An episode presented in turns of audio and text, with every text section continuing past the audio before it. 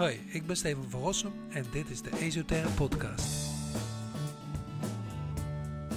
In deze podcast spreek ik diverse gasten uit de complementaire zorg. Van lichaamswerkers tot psychiaters en van relatietherapeuten tot wetenschappers. We hebben het over fascinerende onderwerpen die ons mensen bezighouden. Bewustzijn, vitaliteit, gezondheid, persoonlijke ontwikkeling, etc. En elke keer worden we weer iets wijzer. Luister je mee?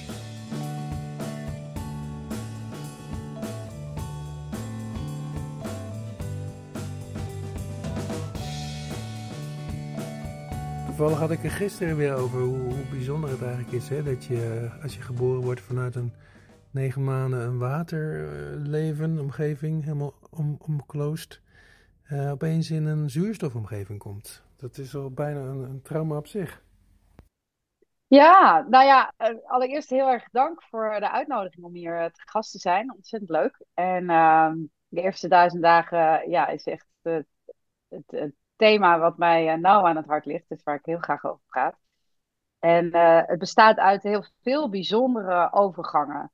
Um, hè, want dit wat je nu net benoemt als voorbeeld, de overgang van onder water naar boven water, zal ik maar zeggen. Hè? Van, van in de baarmoeder naar de lucht in de baarmoeder krijg je je zuurstof um, en je voeding uh, en, en de uitwisseling met de moeder via de navelstreng en de placenta.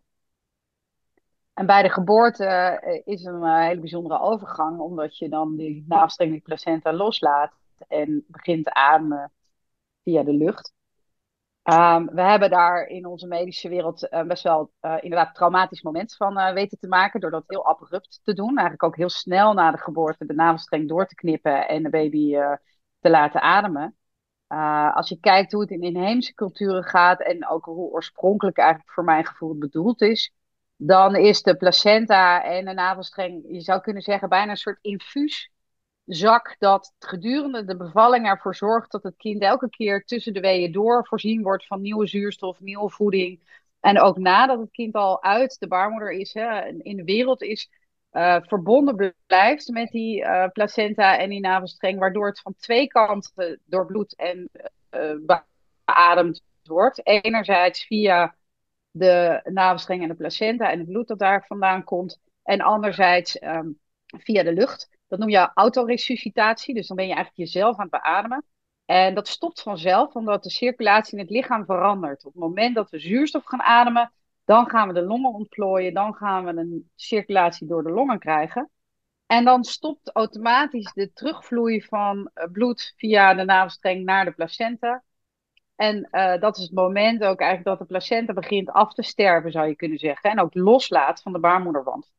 Veel mensen zeggen de placenta is de moederkoek, maar hij hoort echt bij het kind. En in die negen maanden dat het kind in de baarmoeder uh, groeit, zou je bijna kunnen zeggen, het woont in de placenta. En het bouwt vanuit die placenta een lichaam. En steeds meer gaat het dat lichaam bewonen. En de geboorte is dus een hele bijzondere overgangsfase waarin het echt ervoor definitief voor kiest om in het lijf te gaan leven. En het, ja, dat voorgeboortelijk uh, leven los te laten. Ja. Hey, en je hebt dan die placenta en um, ja, ik, heb, ik mocht of moest die doorknippen bij mijn eerste geborene. Uh, ik heb daar nu wel een beetje schuldgevoelens over. Dat, dat, is waarschijnlijk helemaal niet de bedoeling. Nee, ik denk dat dat ontstaan is omdat de placenta natuurlijk vaak nog wat langer achterblijft in de baarmoeder als het kind al geboren is. En um, idealiter komt het kind na de geboorte direct bij de moeder op huid te liggen. En dan heb je een soort uur lang ongestoord contact tussen moeder en kind. En in dat uur, uh, hè, en met de vader natuurlijk idealiter ook erbij. Uh, en in dat uur laat dan die placenta ook los. Er is in onze medische wereld heel veel zorg rondom uh, de fase na de geboorte van de baby. Dat er te veel bloedverlies is bij de moeder. Mm. Dus er is heel lang gedacht, als we nou dan die navelstreng snel doorknippen, dan kunnen we ook snel die placenta eruit halen en dan krijgen we minder bloedingen. Ja. Dat is zeer de vraag of dat werkelijk zo werkt. En um, ja, inmiddels is het nu standaard policy om minimaal 10 minuten te wachten met het doorknippen van de navelstreng. En idealiter pas nadat de placenta geboren is. En dat, uh, ja, dat kan best wel ook complicaties voorkomen bij moeder en kind. Um, maar dat, dat, dat, ja, we zijn eigenlijk een heel natuurlijk normaal proces wat de geboorte is. Uh, meer en meer onder vergrootglas gaan leggen en uh, daarop gaan inspelen uh, vanuit onze medische know-how. En dat heeft ook hele bijzondere dingen opgeleverd, hè? laten we eerlijk zijn. Want een keizersnee, ja, dat, dat kon vroeger niet. En de moedersterfte en de babysterfte was ook gewoon veel hoger. Dus er zijn ook levensreddende oplossingen uit voortgekomen. Maar ja, als je kijkt echt puur naar, naar navelstreng, placenta, baby. Uh, in Bali is het echt gebruikelijk om zelfs te wachten tot de navelstreng vanzelf loslaat. Want als je dus niets zou doen, dan droogt de navelstreng op. De placenta die sterft langzaam af, zou je kunnen zeggen. Uh, en na drie tot zeven dagen, uh, en heel vaak doet baby het zelfs zelfs, pakken ze zelf die navelstreng van de buik. Zo van, nou, nu ben ik er wel klaar mee. En dat noem je een lotusgeboorte, dus dat is een lotusbaby. En uh, ja, dat krijg je ook in Nederland steeds uh, meer. En er zijn allerlei celebrities in, uh, in Amerika die daar een enorm mee aan de haal zijn gegaan. Dus nu veel meer gaan leven. vraagt heel wel specifieke zorg natuurlijk in dat kraambed. Ja, maar het is wel heel bijzonder. En je ziet de kindjes die daaruit voortkomen, zal ik maar zeggen, die dat hebben meegemaakt. Dat die um, op een bepaalde manier heel alert, heel waakzaam, helder, um, heel wakker zijn en heel relaxed zijn ook. Echt een soort van natuurlijk uh, zelfvertrouwen hebben. En um, ja, ik, ik, kan me voorstellen dat het een zachtere landing is uh, als je die uh, gelegenheid krijgt als kind. Um, maar dat het verloren gegaane kennis is, zou je kunnen zeggen, medisch gezien, over ja. dat vroeger heel lang geleden deden. Ja, nou, ik had inderdaad, uh, ik ben even zijn naam kwijt, maar die had het ook al over lotuskinderen. En dat die daardoor ook eigenlijk een soort extra voeding krijgen. In de zin van, uh, nou ja, dat ze, als ze wat, wat meer gegrond of zo, hè, of toch ook een andere begin hebben. En dat is natuurlijk wel erg vormend. Um, ja, je moet je voorstellen, in die placenta zitten stamcellen, voeding, zuurstof.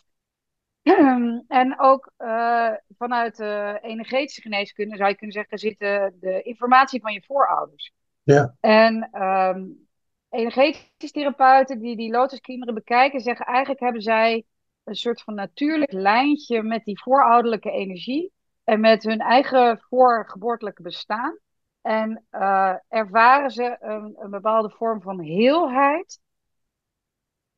Uh, ja, vanaf dat allerprilste begin. Dus ze hebben niet dat trauma van die plotselinge separation, zou je kunnen zeggen. Ja, precies, ja. En het is al, het is al spannend genoeg, hè? Ja.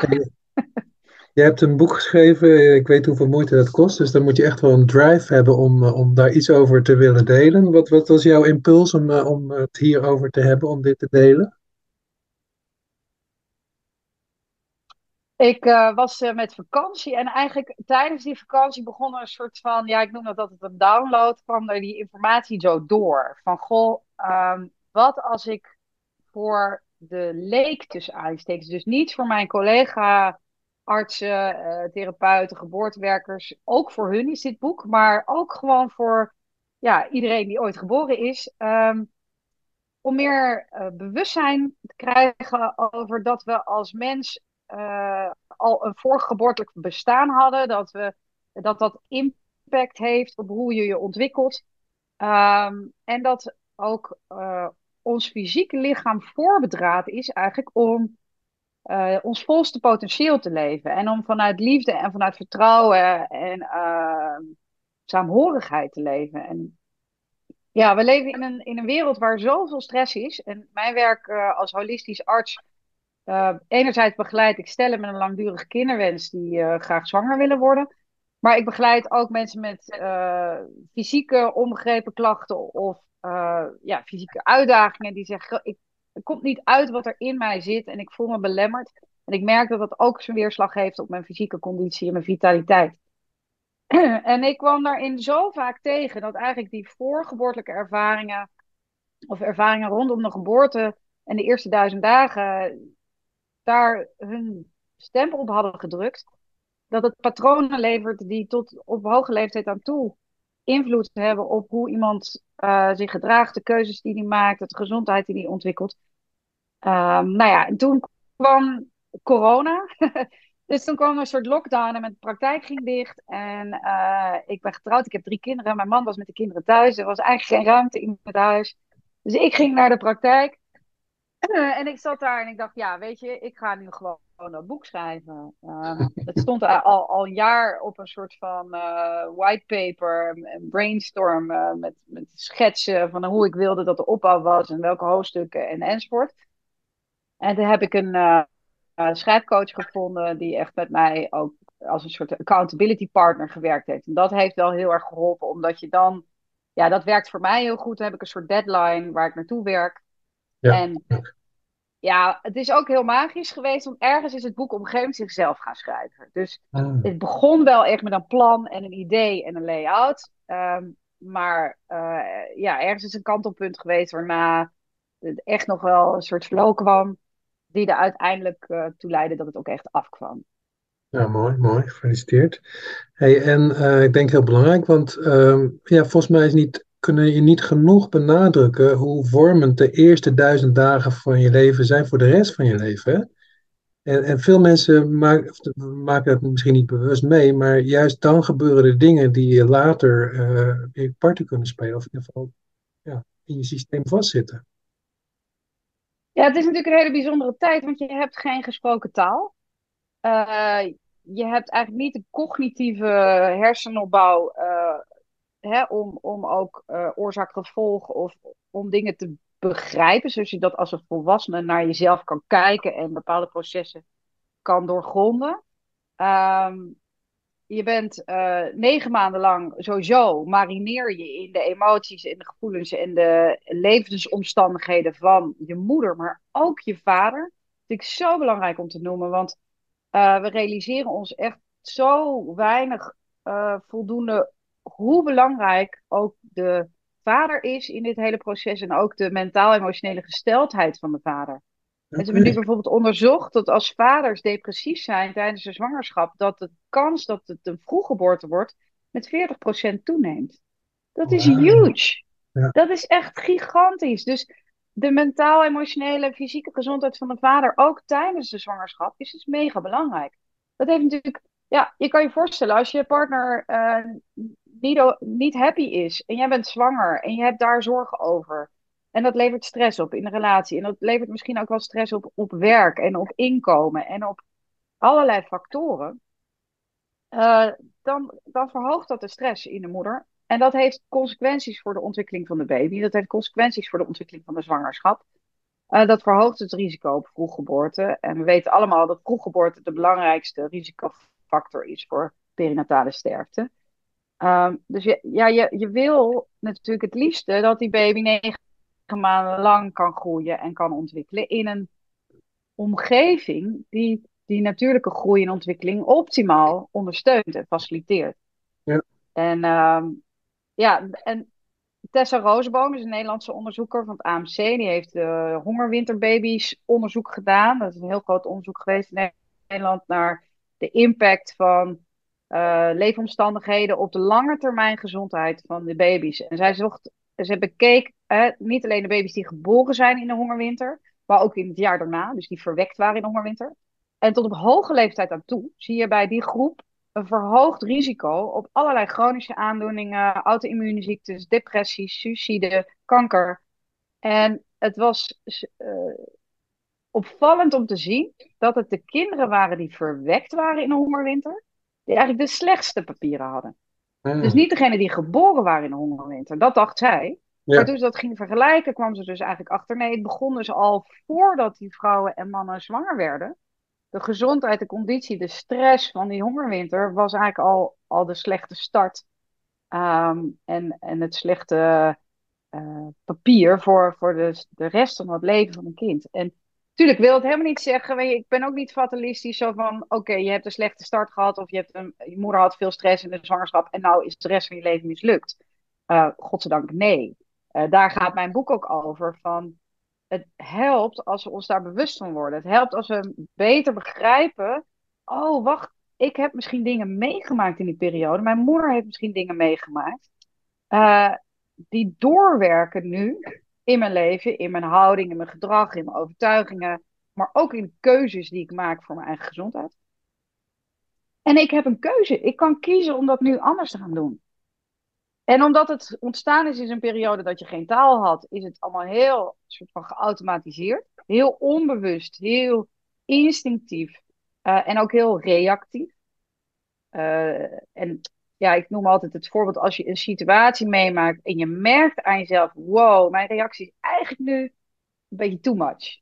Ik snap niet helemaal waarom ik nu zo hiervan op aanvlieg of, of op tilt raak. Dan moet, je, dan moet je gaan opletten. Want dat is eigenlijk een link naar triggers die raken aan dieperliggende onbewuste imprints. Die soms van jezelf zijn, vanuit de eerste duizend dagen, maar soms zelfs ouder zijn. Dus teruggaan naar vorige generaties, transgenerationeel zijn doorgegeven. Um, en ja, door daar bewustzijn voor te creëren, kunnen we er aandacht aan besteden en, en kunnen we gaan doorgronden. Hey, wat heeft dat eigenlijk betekend in mijn leven? Hoe beïnvloedt dat mijn leven op dit moment? Wil ik dat nog wel, dat dat op die manier gaat? Of is er iets wat ik hiervoor kan doen om dat te helen, zodat ik op een nieuwe manier kan gaan kiezen? En het talent dat altijd aanwezig is geweest, dat ook een rol heeft gespeeld in dat oude gedrag, nu vanuit dus de nieuwe intentie, vanuit kracht en vanuit vitaliteit in, te gaan zetten. Ja, nou, mooi. Um, ja, waar, ik, waar, ik, waar ik wel eens, wat ik, wat ik uh, hallo.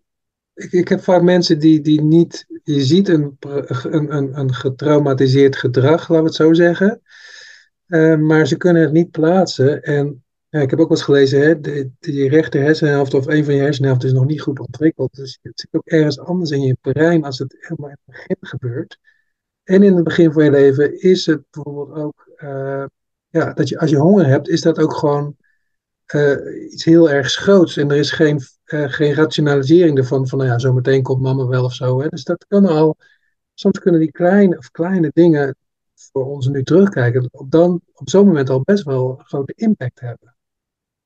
En dan zit je met ja, mensen we zijn die... als soort ongelooflijk afhankelijk. Hè? Ik bedoel, de, de meeste dieren, tussen aanstekens, nou, zoogdieren, die blijven dan wat langer bij hun ouders. Sommigen zijn al meteen uh, zelfstandig. Dat je als mens zo lang eigenlijk bij je ouders leeft en afhankelijk bent van je ouders, um, uh, zeker in die eerste duizend dagen, uh, dus, dus we, ze zeggen eigenlijk wel in de ontwikkeling van dat jonge kind in die eerste duizend dagen, ook in de buik al, hè, dat heeft ook al te maken met hoe stem je als zwangere je af op je kindje. Heb je daar contact mee? Maak je daar contact mee? Ben je je bewust van het feit dat je kind in jou aan het groeien is en zich ontwikkelt en beïnvloed wordt door wat jij meemaakt en voelt, et, cetera. Um, maar dat je de, uh, ja, die ervaringen, die dus zo ongrijpbaar zijn, um, vertaald naar, oh, wat gebeurt er eigenlijk in die periode? En voor een kind zijn er twee belangrijke dingen. Dat is hechting. Dus kan ik me echt, voel ik me echt warm welkom? Ja. Voel ik me warm welkom? Word ik omhuld? Word ik gevoed? Word ik, worden er in mijn behoeften voorzien? En die behoeften zijn nog heel bazaal, maar dat gaat inderdaad echt over voeding, over warmte, over slaap, over geborgenheid, over veiligheid en echt ook de onbewuste veiligheid. Als er heel veel stress is bij ouders, is dat een onveilige situatie voor het kind. Want het kind dat gaat zich zorgen maken over de ouders. En dan zie je ook een patroon ontstaan dat je eigenlijk als mens continu zorgt voor de ander, in plaats van dat je zorgt ook voor jezelf, of dat je gelooft dat er voorzien wordt in jouw behoeften. Ja. De andere pijler is authenticiteit. Dus naast dat warme welkom is er een warm welkom voor jou precies zoals je bent. Dus dat je gezien en erkend mag worden zoals je bent. In jouw unieke kwaliteit, in jouw unieke talent. In wie jij als uniek uh, wonder in het universum bent. Ja, en dat is de andere uh, aspect. En, en heel vaak zullen we, om die hechting te krijgen, de authenticiteit uh, ja, vergeten, hè, die sneeuwt onder. Ja, dan, dan pas je je dus aan, omdat je ouders zeggen: je moet nu die oom de hand geven, terwijl je dat eigenlijk helemaal niet wil. Of je moet nu mee ergens naartoe, terwijl het helemaal niet goed voelt. Um, authenticiteit is in wezen ook levensreddend, omdat het, het, het gaat over de gut feeling. Het gaat over uh, dat je, dat je ja, eigenlijk intuïtief voelt: iets is goed voor mij of iets is niet goed voor mij. En daar trouw aan bent. Ja, En als je in de ouderschap dus enerzijds dat warme welkom biedt en die veilige hechting en anderzijds de gelegenheid voor het kind om in zijn eigen tempo en passend bij zijn leeftijd die authenticiteitsontwikkeling door te maken en op eigen benen te gaan staan. En dan zie je dus aan het einde van die duizend dagen zegt het kind ook ik. Ik wil. Of hè, eerst, soms zeggen ze ook hun naam. Dan zeggen ze niet ik, maar dan zeggen ze Pietje wil. Hè, Ja. en, en dan hebben ze het over zichzelf in de derde naam. Maar er komt echt een moment waarop ze ontdekken: ik, ik, ik ben een eigen entiteit. Er is ik en jij. En er is ik en die ander. En dat is een heel belangrijk ontwikkelpunt ook. En dat is voor mij eigenlijk het einde van de duizend dagen. Want mensen zeggen wel eens: ja, hoe reken ik dan die duizend dagen uit? Ik nou, het begint eigenlijk al 40 dagen voor de conceptie. Dus dan ben je eigenlijk nog niet eens. Maar dan ben je wel energetisch of in intentie misschien al hè, in nabijheid. Negen maanden zwangerschap. En tot ongeveer het tweede levensjaar of het moment waarop dat kind dus zegt ik. Oké. Ja, heb je dus die, die, die fluïde fase van ehm, onbewuste processing van ervaringen. En het, het installeren, zou je kunnen zeggen, van een programma van veiligheid, van hechting, van authenticiteit. En of dat nou in het brein gebeurt, ik denk het gebeurt in je hele lijf. Want ehm, hè, de- de- zoals Bessel van der Kolk zegt, the body keeps the score. Het lichaam onthoudt alles wat we hebben meegemaakt. En als jij als kleinkind eh, in die eerste twee jaar een operatie aan je buik hebt gehad, dan zal je buik het plekje zijn wat misschien wat meer oplicht als er stress is. En voor iemand anders is het de keelamandelen. Of voor iemand anders is het ehm, ja, een, een soort van spanning om de nek. Misschien zat de navelstreng om je nek. Ehm, Ja, nou, zo, kunnen dat eh, fysieke ervaringen worden.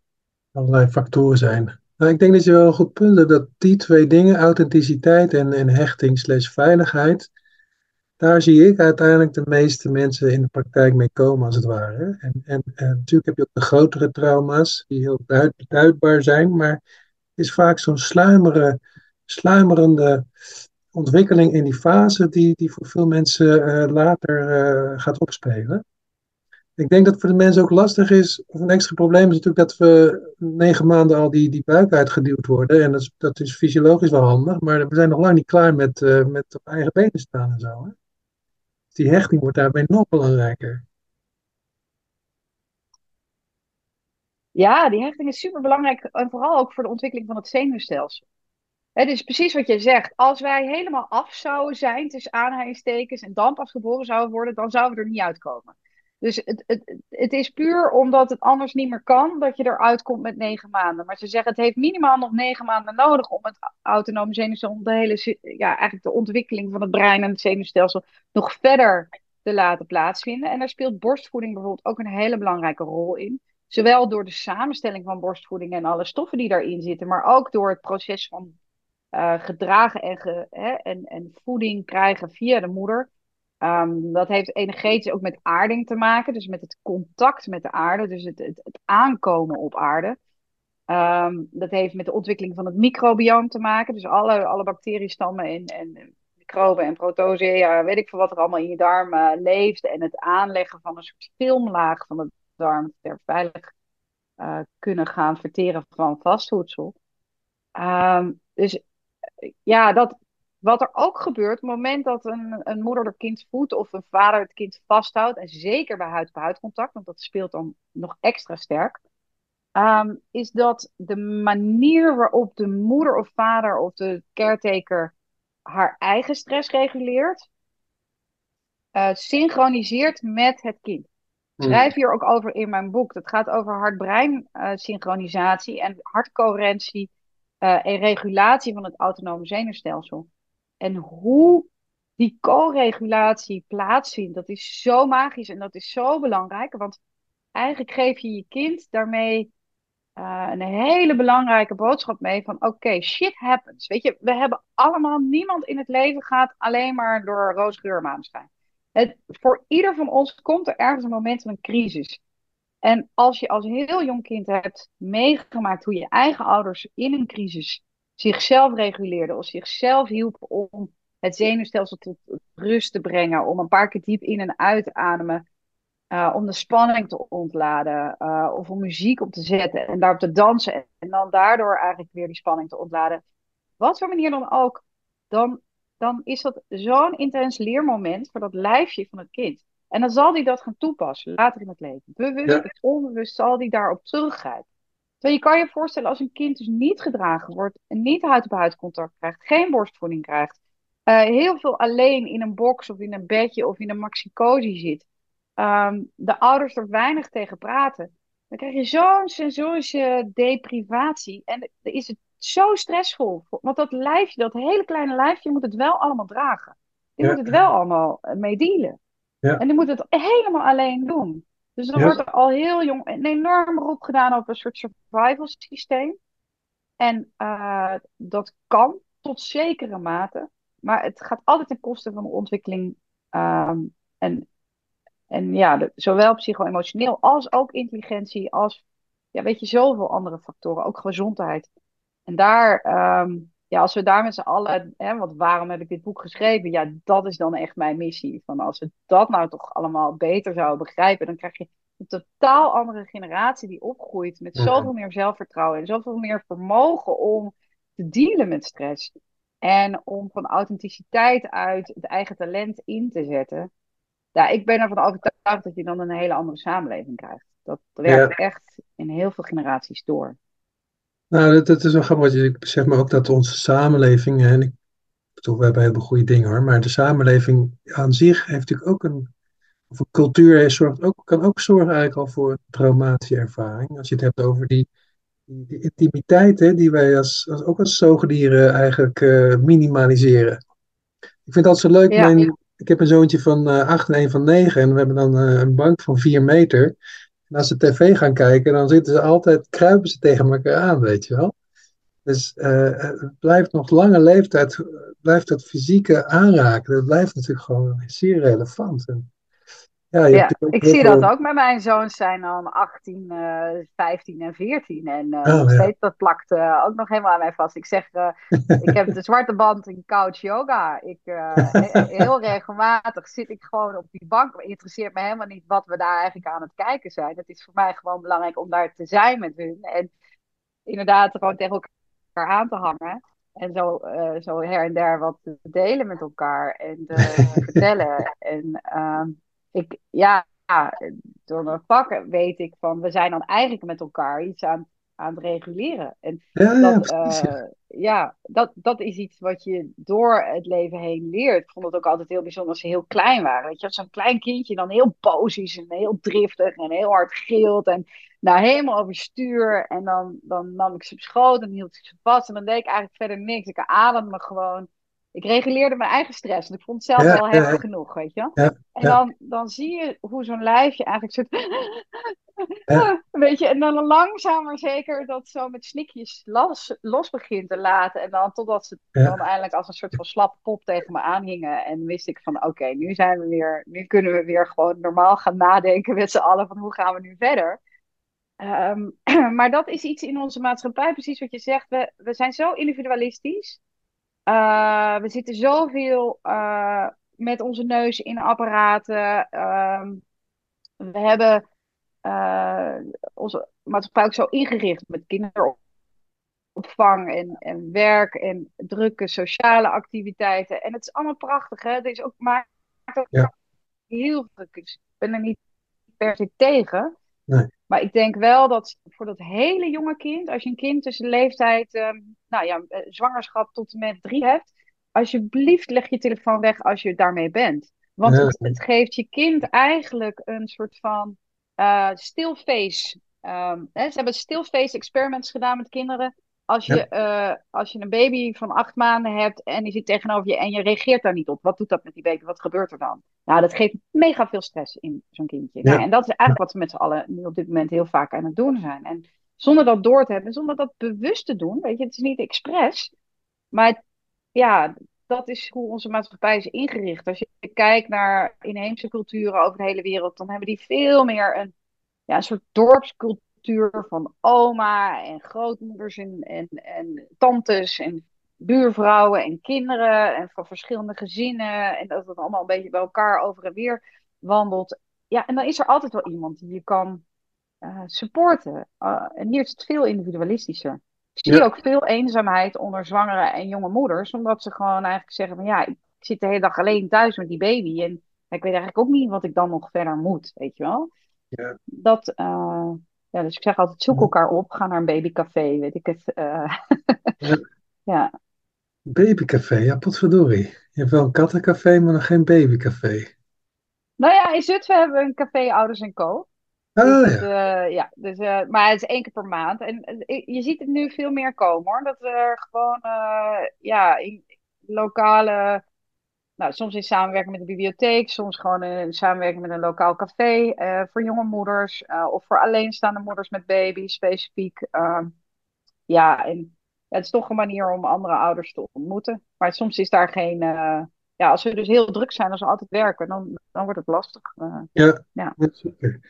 Hey, ehm, ja, leuk dat je dat ook ziet, dat we gewoon hangen op de bank veel meer moeten doen eigenlijk. Hè? Tenminste, zo vertaal ik dat. Voor die co-regulatie moet je gewoon samen even niks doen. Ik had laatst een, eh, ik heb er ook een blog over geschreven, maar in een groep met wat, wat mensen met wat meer Calvinistische opvoeding. Dus die vonden dat samen tv kijken, Netflixen, die vonden dat eh, not done. Maar ja, wij zoogdieren als mens zijn, er zitten zo weinig niks te doen samen. Terwijl dan is Netflix eigenlijk de beste optie, hè? Gewoon beetje samen doelloos te co-reguleren naar een, een of andere familiefilm te kijken. Ja, en spelletjes hoor. Ik ben ook wel echt een fan van spelletjes. Maar dan Ja, zijn kinderen ook al ouder. eh, hè, dus eh, dat, dat, ik zie dat mijn kinderen daar ook heel erg van genieten. Ehm, ja, dat is waar. en, en, en, en ik denk vroeger, eh, toen hadden we geen tv en geen spelletjes of wat dan ook. Ja, dan ga je een fikkie stoken of hè, dan ga je op die manier met elkaar ergens omheen hangen tussen aanhalingstekens. Verhalen vertellen. Ja, Voorlezen is ook super, weet je, het is zo belangrijk. En, en ja, dan, dat is ook een moment waarop een kind heel erg tegen je aan kan liggen. En die ja, luistert dan gewoon naar dat verhaal. En het maakt eigenlijk helemaal niet uit of dat verhaal nou heel goed onthouden wordt of wat dan ook. Weet je, het, het, het hele samen zijn in dat moment. Ehm, ik moet heel eerlijk zeggen, ik heb ook een enorme fanatieke innerlijke Calvinist. En eh, die, die, eh, die moet dan echt op vakantie gestuurd worden. En eh, kom op, relax, weet je. Het hoeft niet, de lat hoeft niet altijd zo hoog te liggen. En wel om zoons te hebben. Ik denk dat die, die, die, ja, die varen wel eerder beter bij. Zo van, nou, niet te hoog gegrepen of, of niet de hele tijd, maar ja, te ambitieus. Behalve dan als het om sport gaat. Uh, maar ja, dat was ook een leerweg voor mij, zou ik maar zeggen. Ja. Hey, um, ik heb, heb, heb jij nog vragen die je wilt beantwoorden? Wat, wat, wat, waar lopen overheen als we zo richting de afsluiting van dit gesprek gaan?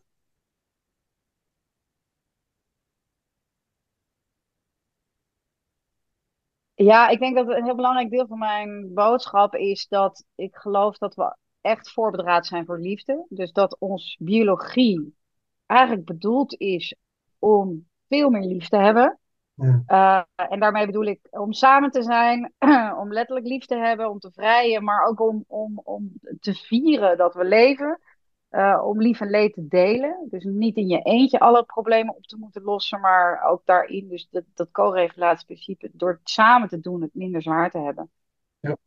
En uh, de, de, de credo van uh, if it doesn't kill you, it makes you stronger. En het survival of the fittest. Ja, daar geloof ik eigenlijk veel minder in. Omdat de wereldgeschiedenis laat zien. Het zijn juist de communities die sociaal zijn, die empathisch zijn, die, die voor elkaar zorgen, die overleven.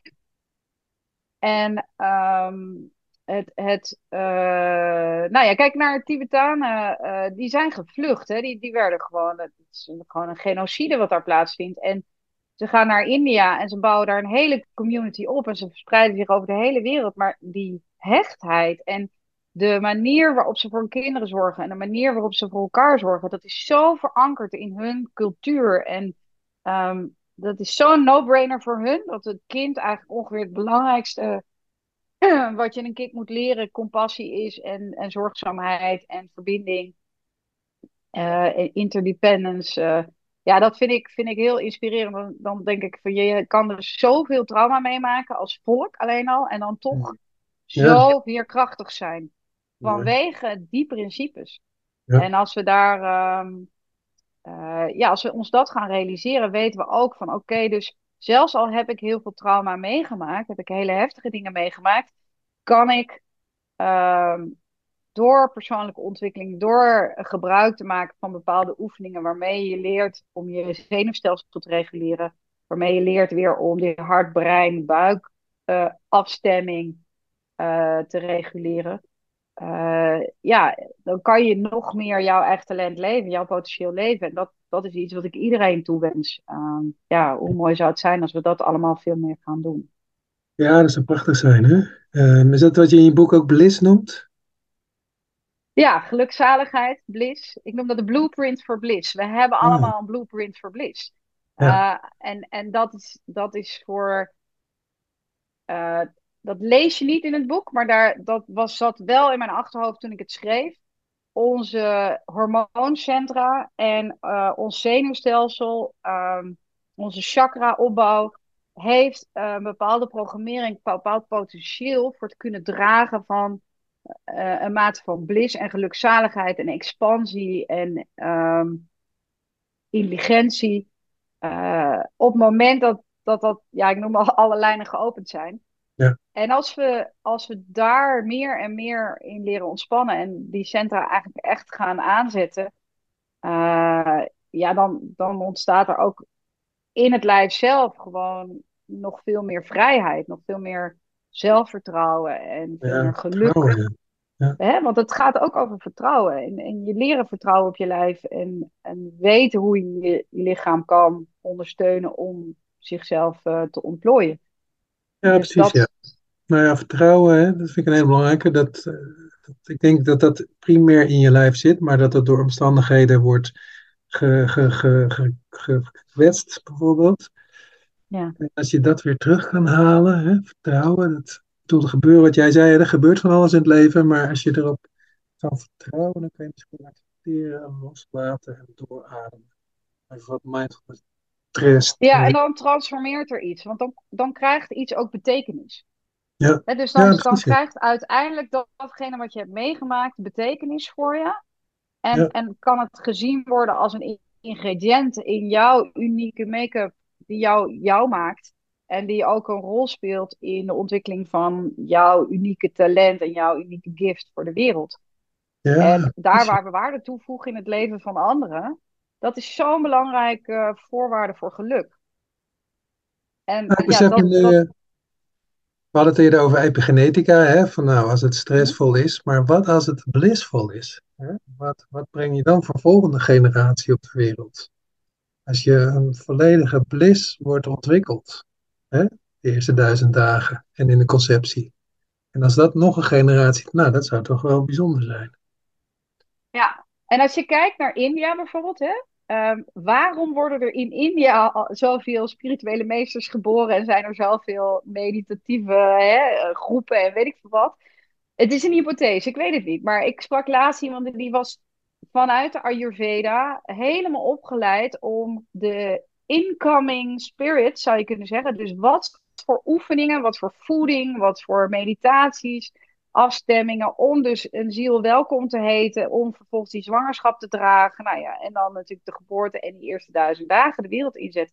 En als we dat, eh, ja, precies wat jij zegt, want dan faciliteer je wel optimal bliss. Dan kan je dus in een bepaalde, ehm, eh, ja, word je met een bepaald zelfvertrouwen geboren, waardoor het ook makkelijker is om je eigen talent te ontwikkelen.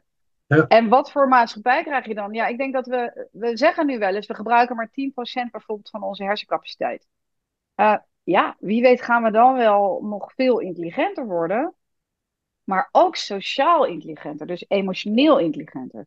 Ik denk dat we nu soms wel heel erg dat intellect hebben ontwikkeld, maar bijna tot in een deformiteit. Hè? Totaal left brain en, en eh, ook vanuit het oude survival mechanisme en schaarste denken en eh, ehm, ja, contractie. En dan wordt het veel meer expansie. Ja, precies, ja. Mooi. En epigenetisch gezien krijg je dan denk ik transmutatie. Dus dan ontstaat er ook echt een andere, andere soort, zou je kunnen zeggen. Ja. Ja. Ah, En misschien is dat ook al wel gaande. Hè? We zijn, we- ja, sommige mensen zeggen dat de kinderen die nu geboren worden, of die lotusbaby's bijvoorbeeld, ook echt al wel een bepaalde transmutatie hebben doorgemaakt en een andere activatie van hun DNA hebben dan ja, de kinderen die, eh, of, of, hè, onze ouders of in de vijftiger jaren zijn. Ja, ik zit zelf te denken van, ik had laatst hadden we het over eh, ehm, non-dualisme en, en over de, de Vedische leer die duizenden jaren oud is. Het zo'n hoog niveau. Misschien dat we al een paar keer die richting op gepiekt hebben en dat het weer is inge, ingestort. En Ja, Nienke, mijn laatste eh, vraag. Laatste vraag. ehm, wat maakt een goed therapeut? Wow! Ja, wat maakt een goed therapeut? Vermogen om te kunnen zijn met wat de ander binnenbrengt. En om echt te kunnen zijn met wat de ander eh, beleefd heeft, meegemaakt heeft. Eh, het zit hem niet in het kunnen fixen, het kunnen helen, het kunnen oplossen van alles. Maar de capaciteit die jij als therapeut hebt om echt te kunnen zijn met de pijn van die ander of met dat wat die ander heeft meegemaakt, geeft die ander volledig toestemming om te doorvoelen en te doorleven. En daarmee eigenlijk, ja, uiteindelijk als een schatgraver het goud te vinden van de betekenis die die ervaring in zijn of haar leven heeft. Ja, En van daaruit weer op te bouwen. mooi, Dus mooi, dat, mooi. dat zou dan mijn antwoord zijn. Nou ja, dat is eigenlijk waar we het de hele tijd al over hebben, denk ik dan. Hè? Verbinding, authenticiteit. Ja, mooi. Mooi gezegd, Nienke. Ja, dat warme welkom bieden en het unieke in de ander blijven zien en benoemen en aanmoedigen. Ja. Dat, En het eh, unieke is ook het pad wat ze hebben mogen aflopen, hoe vervelend dat soms ook is. Ja. en, en dat dat dus ook een, een eigen pad van heling is. Dus een Ja. eigen weg van, en niet alleen heling, maar ook zelfverwerkelijking of ja, eh, eh, gevonden worden door liefde noem ik dat. Ehm, dat. Ja, dat je tot daar zo in mag staan. Eh, ehm, op jouw unieke manier. Niet hoe iemand anders het ooit heeft gedaan. Of, ehm, en daar kan je heel veel aan hebben. Maar uiteindelijk ja, komt het toch echt aan op, op hoe je eh, helemaal congruent bent met jouw totale biologie en je ziel en nou ja, whatever er door jou heen wil stromen. Ja, het hele plaatje. Nou, wat leuk. En dat is een ongoing process. Ja, het is een ongoing proces, ja. Eh, maar eh, ja, hartstikke leuk. Hartstikke leuk proces. Hey, Nienke, ontzettend bedankt. Wat een waanzinnig leuk gesprek. Ja, heel graag gedaan. Ik vond het ook super fijn. Dank je wel.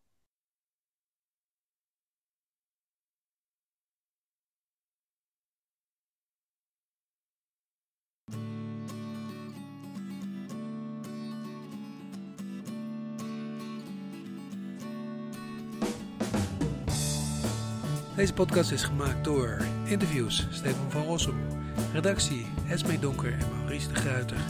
Muziek is van Stefan Alexander. Heb je interessante gasten of onderwerpen? Laat het ons weten. Vind je de podcast leuk? Vertel het aan andere mensen. En volg ons op Soundcloud, Spotify of iTunes. Bedankt voor het luisteren en tot de volgende keer.